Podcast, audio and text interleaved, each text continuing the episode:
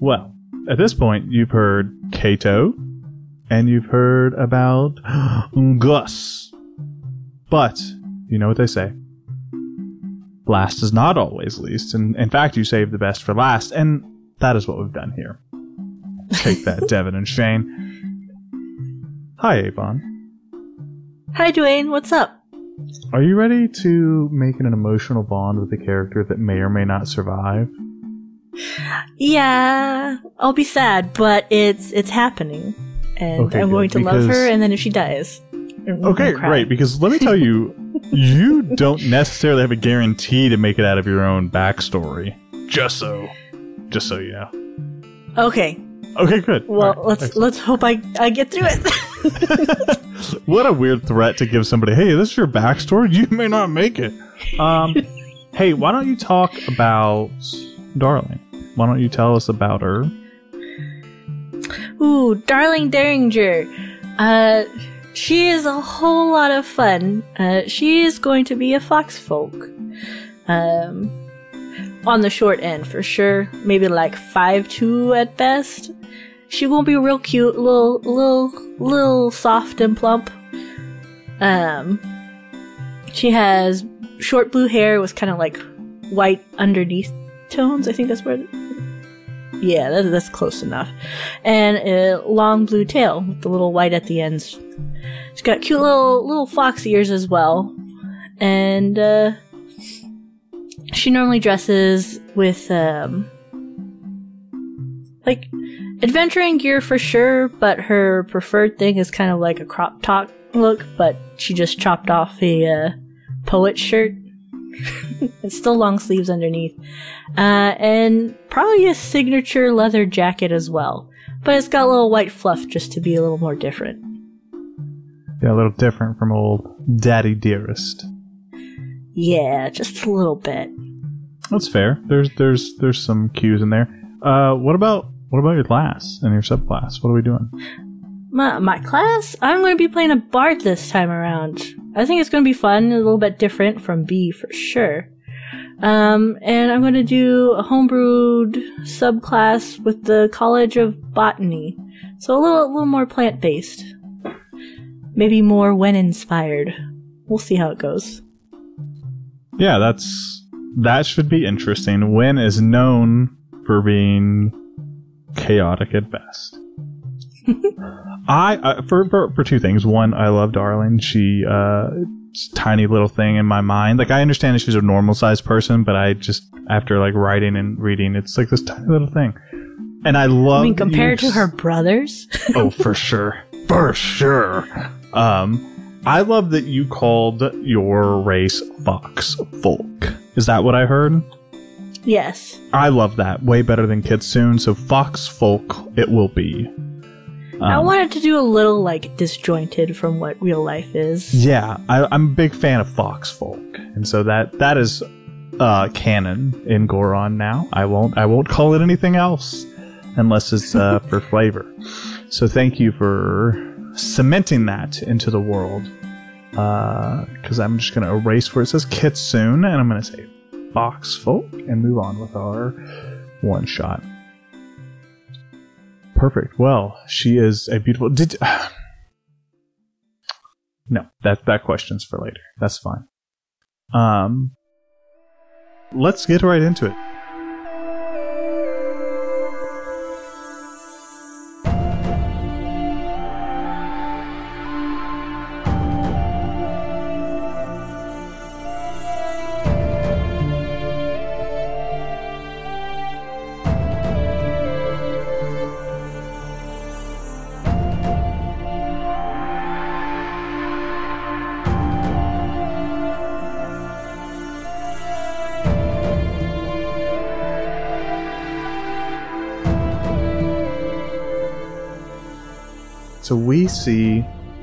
Visage of an older Declan Derringer. The same brown fedora styled hat. Walking at his side is a young Gus. The two come upon a wagon, and the wagon is tipped on its side. The smell of smoke fills the air, and Declan sees flames begin to sputter to life. Declan says, Gus, check the surroundings for survivors or enemies. If it's hostile, hostile, do not engage.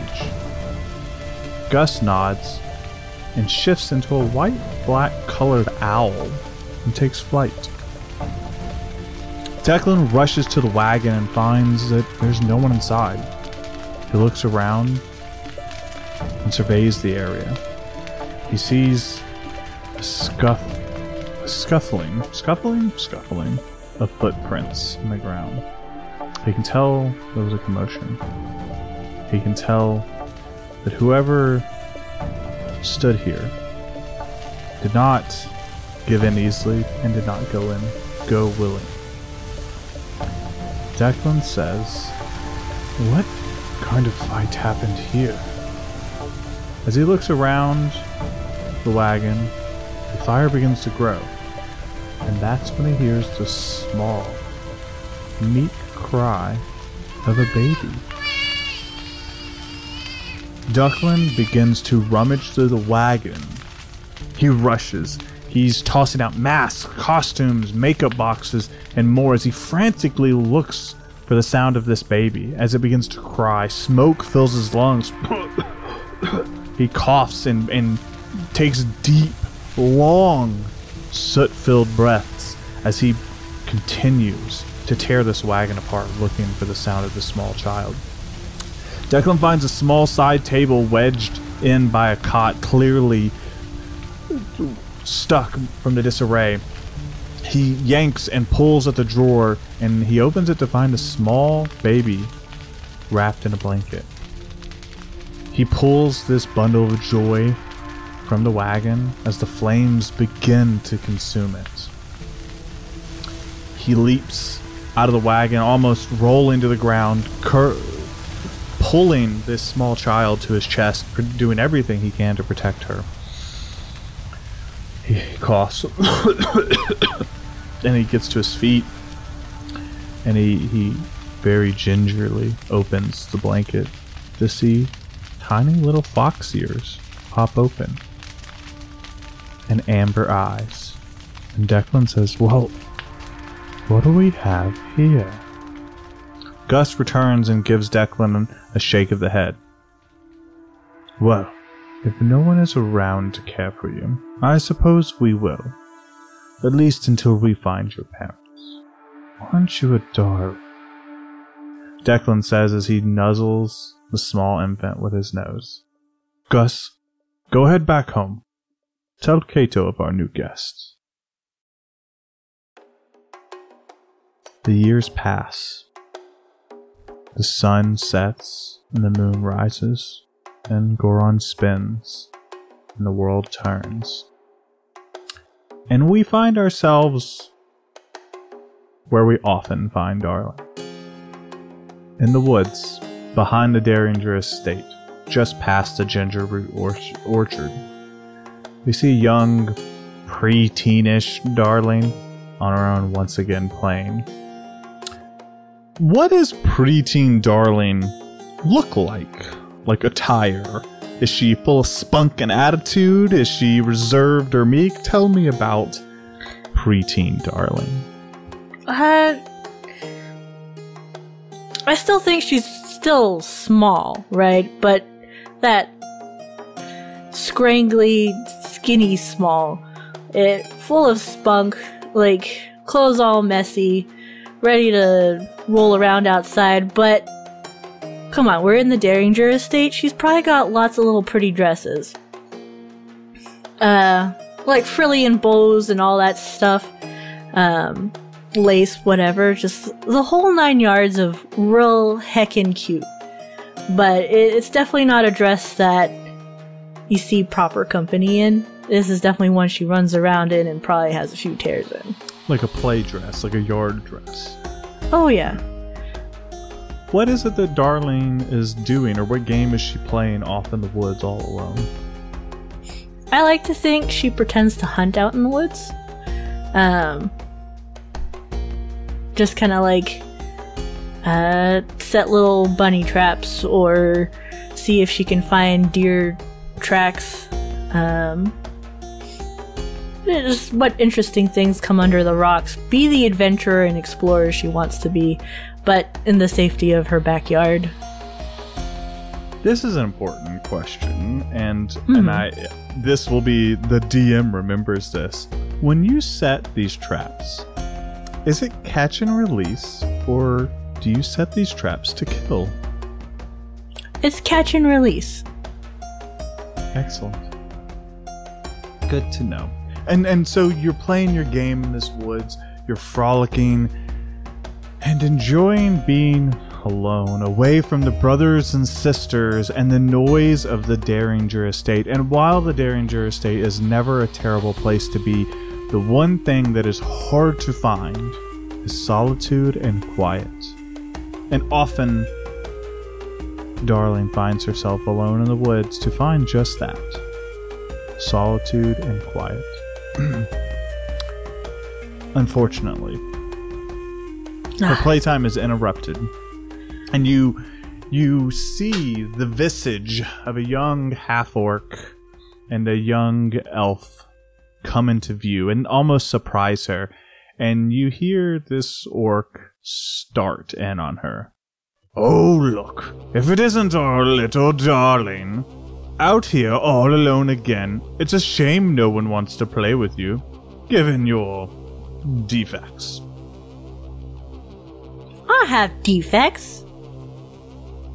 Ah, well, I'm not saying Wen makes mistakes, given he makes tree people, but I'm not sure if he was just making a fox or making a person and got bored somewhere in between. Well, how do you know you're not the mistake? Look at you. Those little pokey teeth. Well, I'll have you know these teeth are for biting and snashing, and half orcs are powerful. Yeah, and I have teeth. Look at these claws. I've seen scarier things on those hares that you hunt. Uh huh. Just wait until I gather my rabbit army and then you're gonna be gone.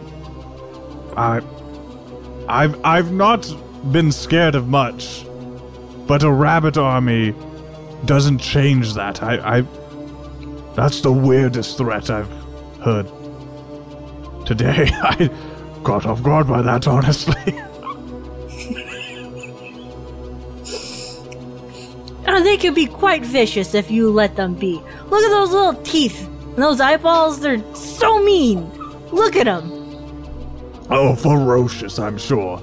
Um, that at least they know what they are. One thing, as it were. It's not my fault that your family was a bunch of half-bloods. My family's not a whole bunch of half-bloods. They're all the. They have all of the blood. That's You leave them out. Do they though? I feel like she kind of like. her hair's all prickle up and they're all blue and it's just. It's. Just so angry and frustrated, and this kid is just. What the f- heck are they? Uh, and then.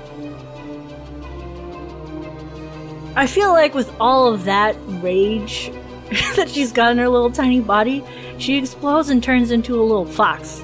Like an actual fox, like full on, full bodied blue fox. Uh, I, I knew there was something wrong goes with in. you. She growls. Uh, don't growl at me, and he kicks at you. oh, she's gonna go and bite him. Uh, roll me a dexterity saving throw. Uh, we're not going to do like attack rolls against a child's AC. Just do a dexterity saving throw. An 11. Yeah, that's good enough. You're you're being kicked at by a child. So he kicks and and you're swift enough to be able to like leap out of the way. What do you do next? Um, I think she's gonna fight him. She's got teeth, she's got claws. This guy's insulting her family and she loves them. Fuck this guy. Okay. Heck yeah. this guy up. Yeah. This this other child attack. uh, What do you want to do? You want to attack? Uh, yeah, I'm attacking. Yeah. Roll an attack. give me a second. I need to find the little sheet that tells me how to be a fox. Uh, for the sake of continuity and expedition, just do a melee attack. This Sure. isn't gonna break down into you taking him down and knocking him unconscious and bleeding him out. So, How's an 11? uh, it's successful. Again, child, both of you children. Um, uh, tell me what your attack looks like. Are you jumping up and clawing? Is it biting? Is it gnashing?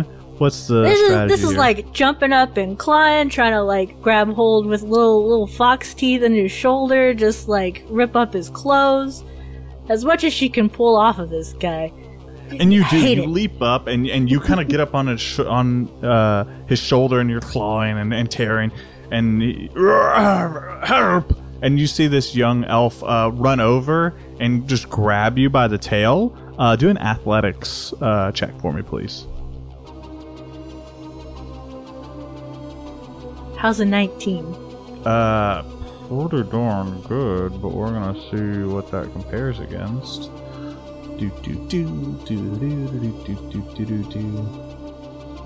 Uh, pretty darn good. Um, so the the elf grabs your tail and yanks, and and the fucking pain that comes with having your tail pulled. However, you don't let it grip, and so basically, the elf just pulls you down this half orc's arm, and you just make this long red stretch of like blood and pain. Um, and the orc yells out, "Oh, fucking mangy!" And he like shakes, shakes, shakes, shakes, shakes, uh, and eventually he's able to shake you free and toss you. Um, and the orc, this half orc, uh, Bell starts to kind of like sob. Uh, I'm telling, and runs. And you see She'll the, do that like chase after run and like what the little yips foxes make, just like garl growls and snarls. But like she won't cross a line at some point. But she'll she's let him run enough away. of a chase to Yeah, yeah, yeah. run him off. Love that. Uh, and you This see is my territory. Back off. the female elf that was with the orc. Um, fair enough. And she bolts.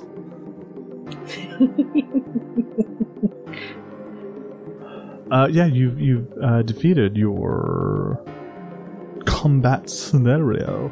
Uh, yeah, so I survived.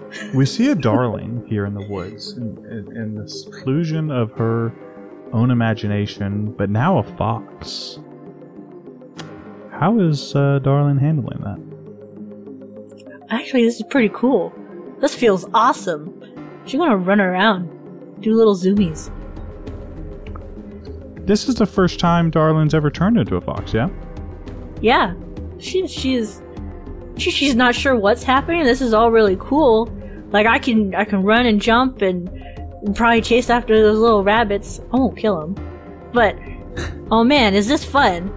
Um, I think after she's had her fill, she'll like happily strut back home, still in fox form. She hasn't figured out how to undo it yet, but this, this is fine. And so we watch as a young fox form Darling runs around the woods and makes rabbits, hares, perhaps small birds her playthings.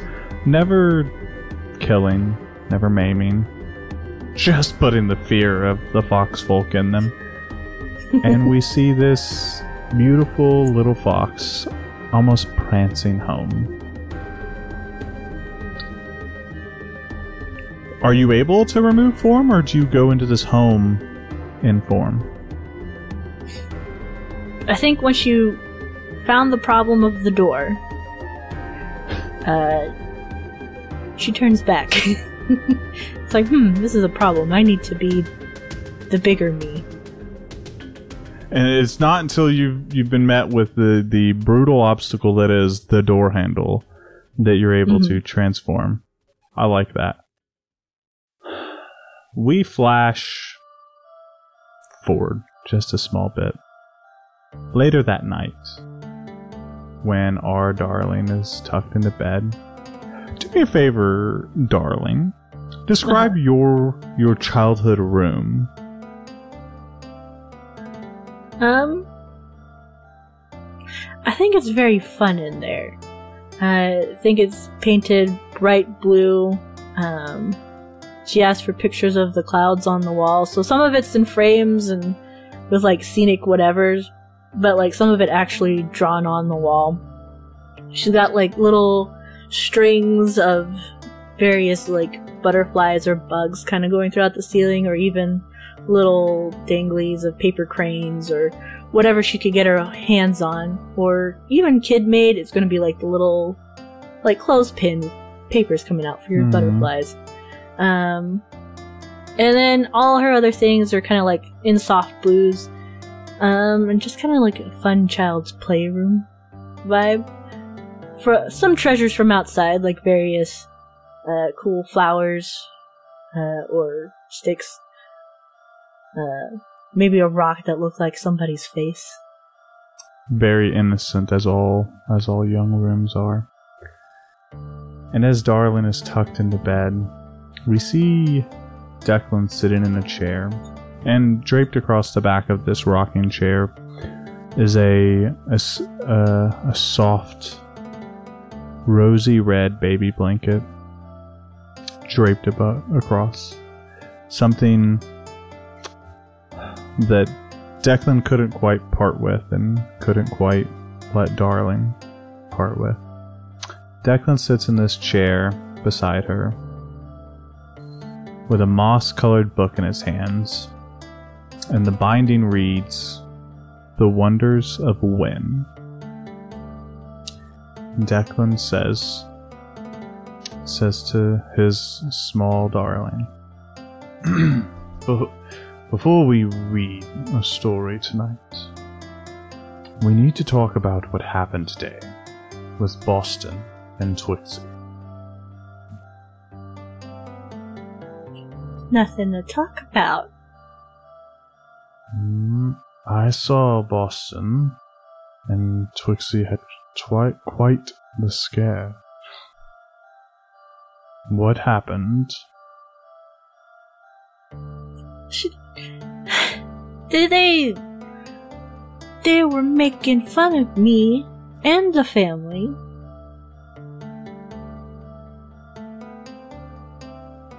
They weren't being very nice. And he like looks at you to like go on.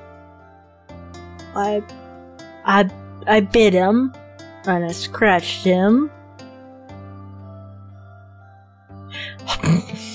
and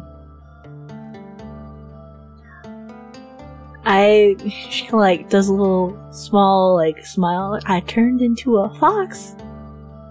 and you you see you see Declan have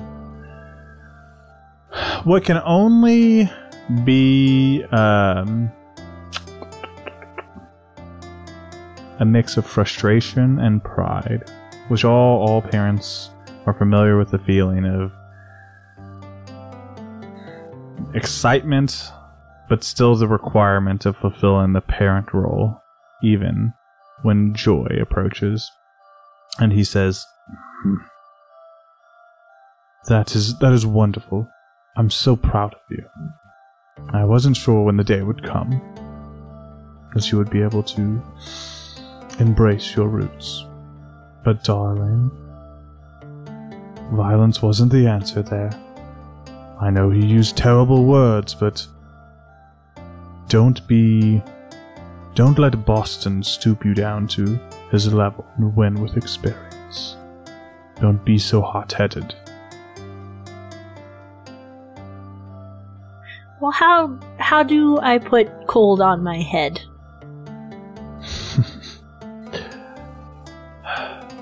Deep breaths. Always deep breaths. But I'm impressed. You managed to turn into a fox and return all on the same day. That's impressive. Some little foxlings spend days in their transformation their first time. And he kind of ruffles her hair a little bit. well, the door was the problem. How was I supposed to get inside the house? you make a very valid point, my love. Anyways, Oh, you're gonna have to put in a tiny door for me if I can't go back. Is this gonna be a problem? we'll crack a window.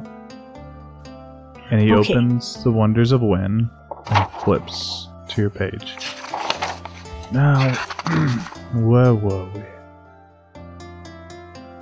And our vision drifts off, as, and we watch as Declan resumes reading to Darling.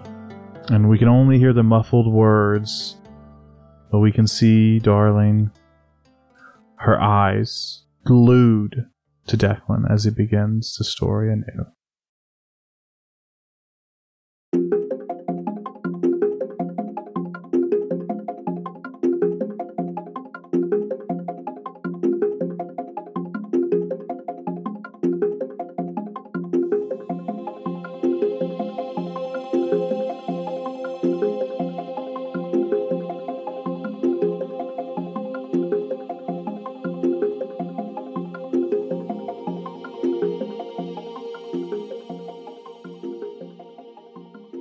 Years come and years go, and it is only the ravage of time that can explain what impact youth can have in the absence of one's father during this time. While Declan was there when Darling was young, his adventures eventually called him away. We shift into a scene of the Derringer Manor, well kept, lively, Still plenty of people there. Brothers, sisters. Cato was gone. Gus is gone. And we see we see our darling. Barely 16 years of age. And she's putting things in a bag. She appears to be packing. What's one thing you make sure you pack? For sure. For sentimental value, uh, it would be The Wonders of Wen, for sure. That book is going in that bag. Um, and then the blanket that Dad still kept around. Um, and then, of course, like clothes and other various things you'll probably need while out there. She's seen Declan pack many things on their Yeah. adventures, as well as Kato and whoever. And she's helped, I think. She's helped pack and help arrange things when uh, Declan was going. Yeah, um. and She's just like stuffing it all in there. Like it's not even orderly or anything. It's like she's determined to go, and nobody in this house is going to stop her. Um. Uh, she'll look around at her room. Uh, still similar in nature, like maybe a little less youngish. Uh, more books, more papers, journals, other fun things on the wall uh, papers, pens, um, things for crafting, lots of maps, just all sorts of things. Um, and she'll look around. Ha she'll like throw her bag over her shoulder make sure she's got her leather jacket on with the little floof, and then leave. if it- So- she she peeks out the door though to make sure no one's around. Yeah, I was to say, does she leave in the night? And does she tell anyone that she's leaving? No, she does not. Um, there will be more in the night, and I bet there are some night owls in the family. But I don't think kids, like, pay much attention, right? You've got a, a bag or Mhm. two, uh, and it's not uncommon for you to go out. It's not uncommon for you to take a bag. I don't think anyone in the Derringer estate expected this to be your last night there. No, she didn't tell anyone. And she just leaves, walks out the door, like she was doing her normal day anywhere else. Hmm. All right. And so she travels. And she travels for what feels like a long time until she sets up camp. What does setting up camp for her look like on that first night? And how does how does that spiel for her. I feel like she tried the whole tent and a stick thing. And sure, it's alright. But it was late and she was tired. Uh, so she kind of just like vaguely puts it up. Uh, decides, eh, it's, o- it's okay, it's too small. I didn't do a great job. So she's just gonna curl up in fox form and just kind of sleep in there. And so Um, as you're she'll make sure her head is poking out so she can see the outside. And before you go to sleep, and before you curl up, and before you're getting cozy for bed, you're unpacking things, right? You're getting your tent, your rations, and you find uh, in your bag a small parcel. And when you open it, you find a small envelope. Um, sorry, excuse me. You find a, a small envelope, not a parcel, like a thick envelope in your bag with your name on it in Declan's handwriting. Um, and inside the envelope, there's a small piece of paper folded in half and a small message. And that message reads Darling, I understand why you left. But I want you to remember if ever you get lost, go Hearthbound. And inside the envelope is a necklace with a golden coin on it. The coin is made up of two rings the main coin with the Derringer family crest on it, and the second with a thin outer ring that's plain except for one arrow pointing away from the crest. Uh, and the outer ring kind of spins freely.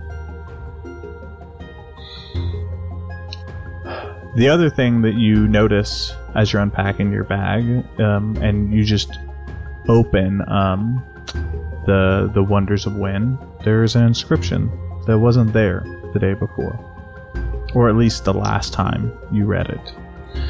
And the inscription inside the the cover of the wonders of Wen reads, "Darling, I'm proud of who you've become.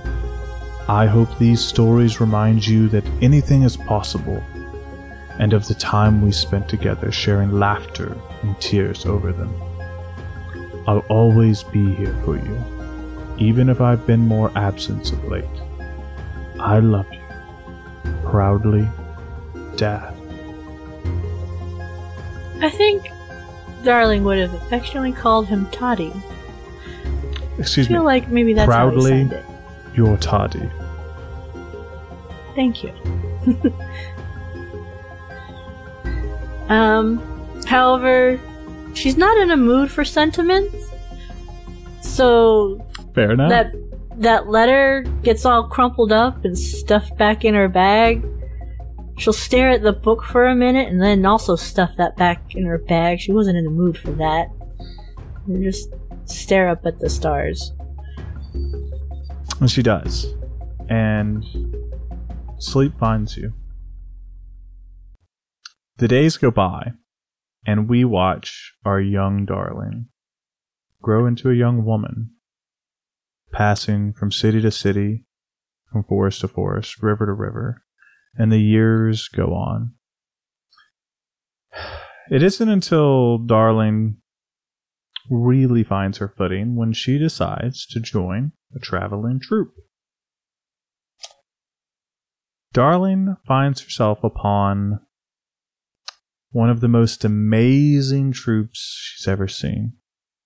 Half a dozen wagons or more, full of fire eaters and sword dancers and playmakers and music writers and poets. It is the epitome of a circus on wheels, and the name of this troupe, which Darling will affectionately refer to, is the Asylum of Style.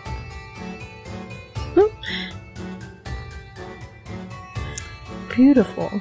Tell me what it was like for Darling to find home in a traveling troupe. I think she appreciated the noise the most. Um, lots of music, lots of dancing, lots of every bit of chatter. Uh, it was exciting for sure uh, to be with a bunch of creative people. Um, I feel like she lit up much more than before. Um, more She blossomed, home. so to speak. blossom, so to speak. Yeah. Uh, so, as all as all troops do, and and and Darling is greeted and welcomed wondrously. One Foxfolk are wonderful attractions and wonderful assets to the set, to all plays, and I think I think Darling takes and and joins in where she can. She does plays, I think, joins in a music. Yeah. But what is what is Darling's performance that she's known for? As she, as she really starts joining the Asylum of Style, what is it that they start headlining her for? They start advertising for her attraction when they come into towns. I think her headline would be along the lines of her and her dancing, as well as her storytelling during the dances. Like Oh, when she does it, it feels like the stories come to life. Um, most of her inspirations coming from her little book of Wen, um, and retellings um, of them. Some of them altered for fun or anything else of the sort. Other stories you hear in different areas, picking up some of their folklore and legends in that city. Like, oh no, maybe that, maybe there's a local ghost here that steals cows. Well, here, one of her stories has something similar. How convenient. I love that. I love that very much. The idea of storytelling and dancing together. And so the years pass. And I, I think she's with the Asylum of Style for a while. And I think the most important piece to know here is that not only is it that when you join the Asylum of Style, it was six or seven wagons, it has doubled in size. You guys have become a name regionally. And most importantly, you got your own wagon. What does that look like? It's a single single horse wagon, but what does it look like? Oh man, it's decorated to all the nines she could possibly have. Because I bet she's had lovers who's gifted her things, as well as fans and whatnot. But there's like fancy drapery everywhere, um, we, in like reds and golds, a few purples and blues mixed in. Uh, it's definitely a fun sight to see. With um, I got what magical little fairy lights to dress around it if I can. Yeah. Um, uh, it's like bells and little things like wind chimes that make little sounds as it go by, and she makes sure that they all sound just right, um, so that it doesn't clash when they all wiggle around. Because sometimes you can get a cacophony of sounds, and that's that's not what she wants. She wants to sound airy and magical. And so, darling, you guys, uh, the Asylum of Style has set up shop, has set up for a wonderful performance, and your your troupe has been playing for the better part of a day, and you've joined in on music and poetry and this small perform, excuse me, the small performances that you do leading up to the grand show, leading up to the big play that happens that's followed by music and reverie. And then your act comes. What is Darling's stage name? The Sapphire Muse. That is wonderful, and I love it very much. And so this play has happened. The bands have played, the music has cheered, and this town has come to see you, the Sapphire Muse. Tell me the mood of the song or of the, of the dance and story that our Sapphire Muse tells to this town tonight?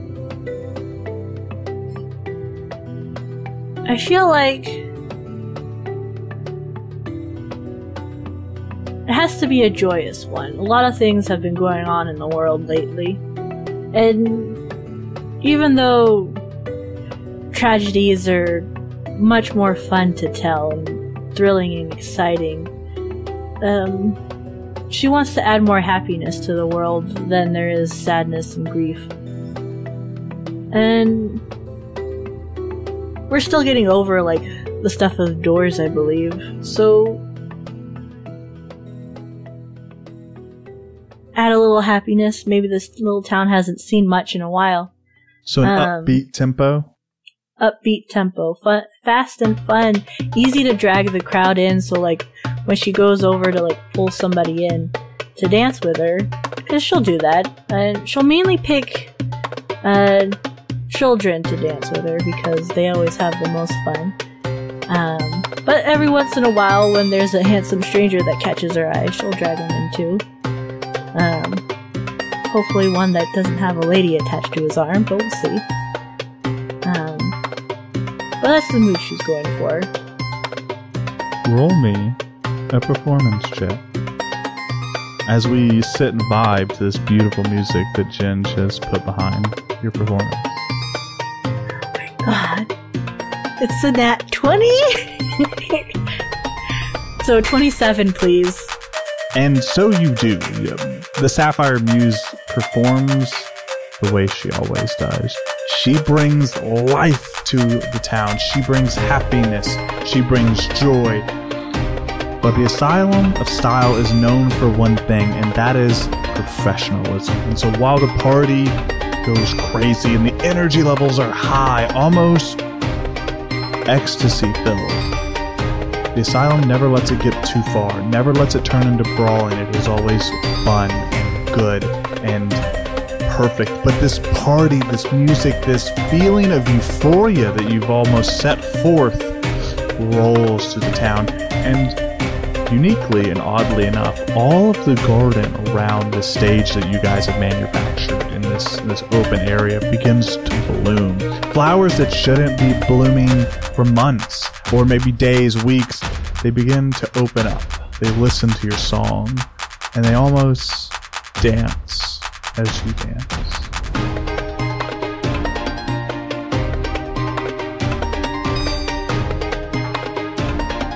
I was gonna say, she'll make it part of her act, pretend she's doing the magic to make it happen.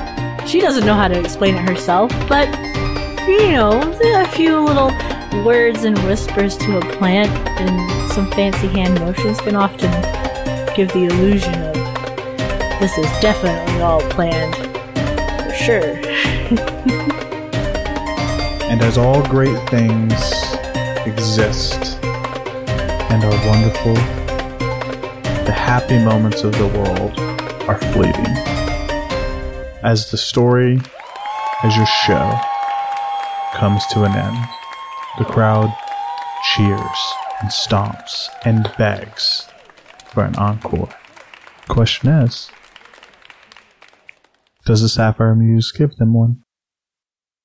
Of course she will, but because it's the end of the show, end of the night, uh, end of her turn of all the things, she'll settle down, more calming, and uh, she keeps her book close at heart. Um, I imagine maybe tucked underneath a fold of a her dress piece that maybe flashes out, uh, and it's her book of Wen, and she'll whisper to all the kids, like, come here, come here, and have them all gather around her. And she'll hold her book and tell us a little story. One of her favorite ones that Dad, al- Toddy always read. If I may, if Yeah. I may, Avon, there is a story that is very much, uh, very much in canon and, and lore uh, in the Goron world, which is the story, uh, and and keeping in in line with her upbeat vibe, but more calm as she settles things, begins to settle things down. Wen uh, romances and courts Sinlor's daughter, Malieve, who is also the moon. And that, I imagine that could be a beautiful, lower tempo story for her. Yes. If you don't like it, that's fine. But it just seemed to fit. No, that no, yeah, totally. Romance and all that stuff that can attract any of those little hot dude she has been looking at this evening.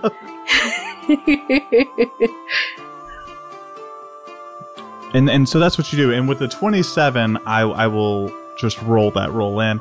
And so the Sapphire Muse goes out, and it's a slower dance. I think it's more methodical, and you bring in the children in and almost teaching them the dance as you go. Mhm. And it's this beautiful tale of love between two powerful beings that, like some and many great love stories, the odds are stacked against them, but together they find happiness, even if it's brief and fleeting. And your performance ends. And while the crowd is upset, they're understanding, and you see them all walk away with something they didn't come with happiness, relaxation, the smell of euphoria on their very selves as they leave. How does she loves it. I was gonna say, how does she feel? She loves it. She basks in it. She watches them, maybe like peek from behind like a little curtain set piece. Since she does have to go, she doesn't want to linger too much longer and be a distraction. Um, these stories are great. and Just watching everyone admire that and walk away with just a little piece extra more than they had before. Um, her tail swishes like almost happy like a dog would kind of. uh, it's fast. and it's just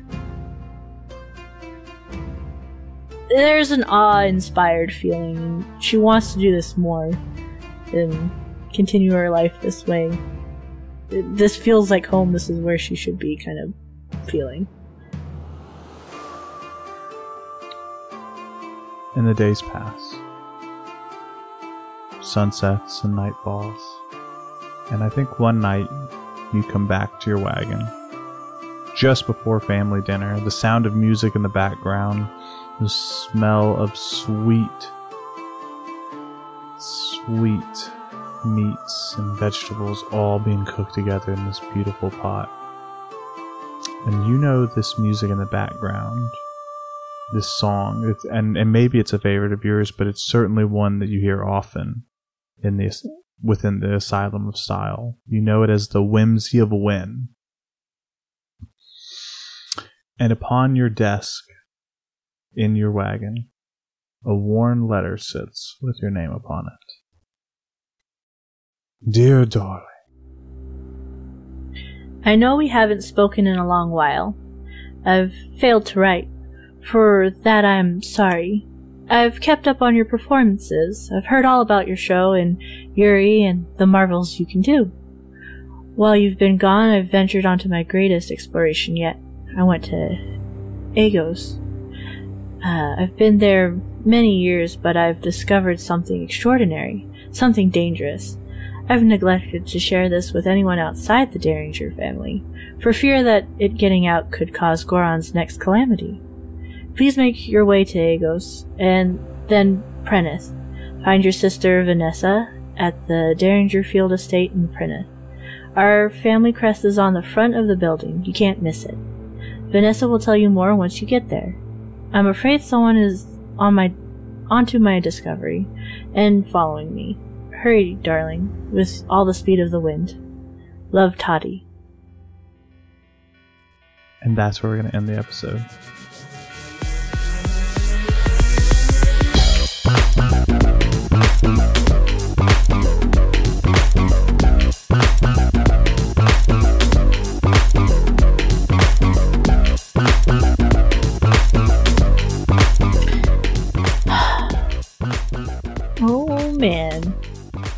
I'm hyped. Thank you so much for taking these tiny little nuggets and building them into this beautiful story. You did such a wonderful job. Thank you so much. It was way better than I ever could have imagined. All because of you. Aw, thank you. Thank you for starting to create a story where I can join in. Well, the next thing you all hear is the return to Goron. We love you. We love you. Bye. Bye.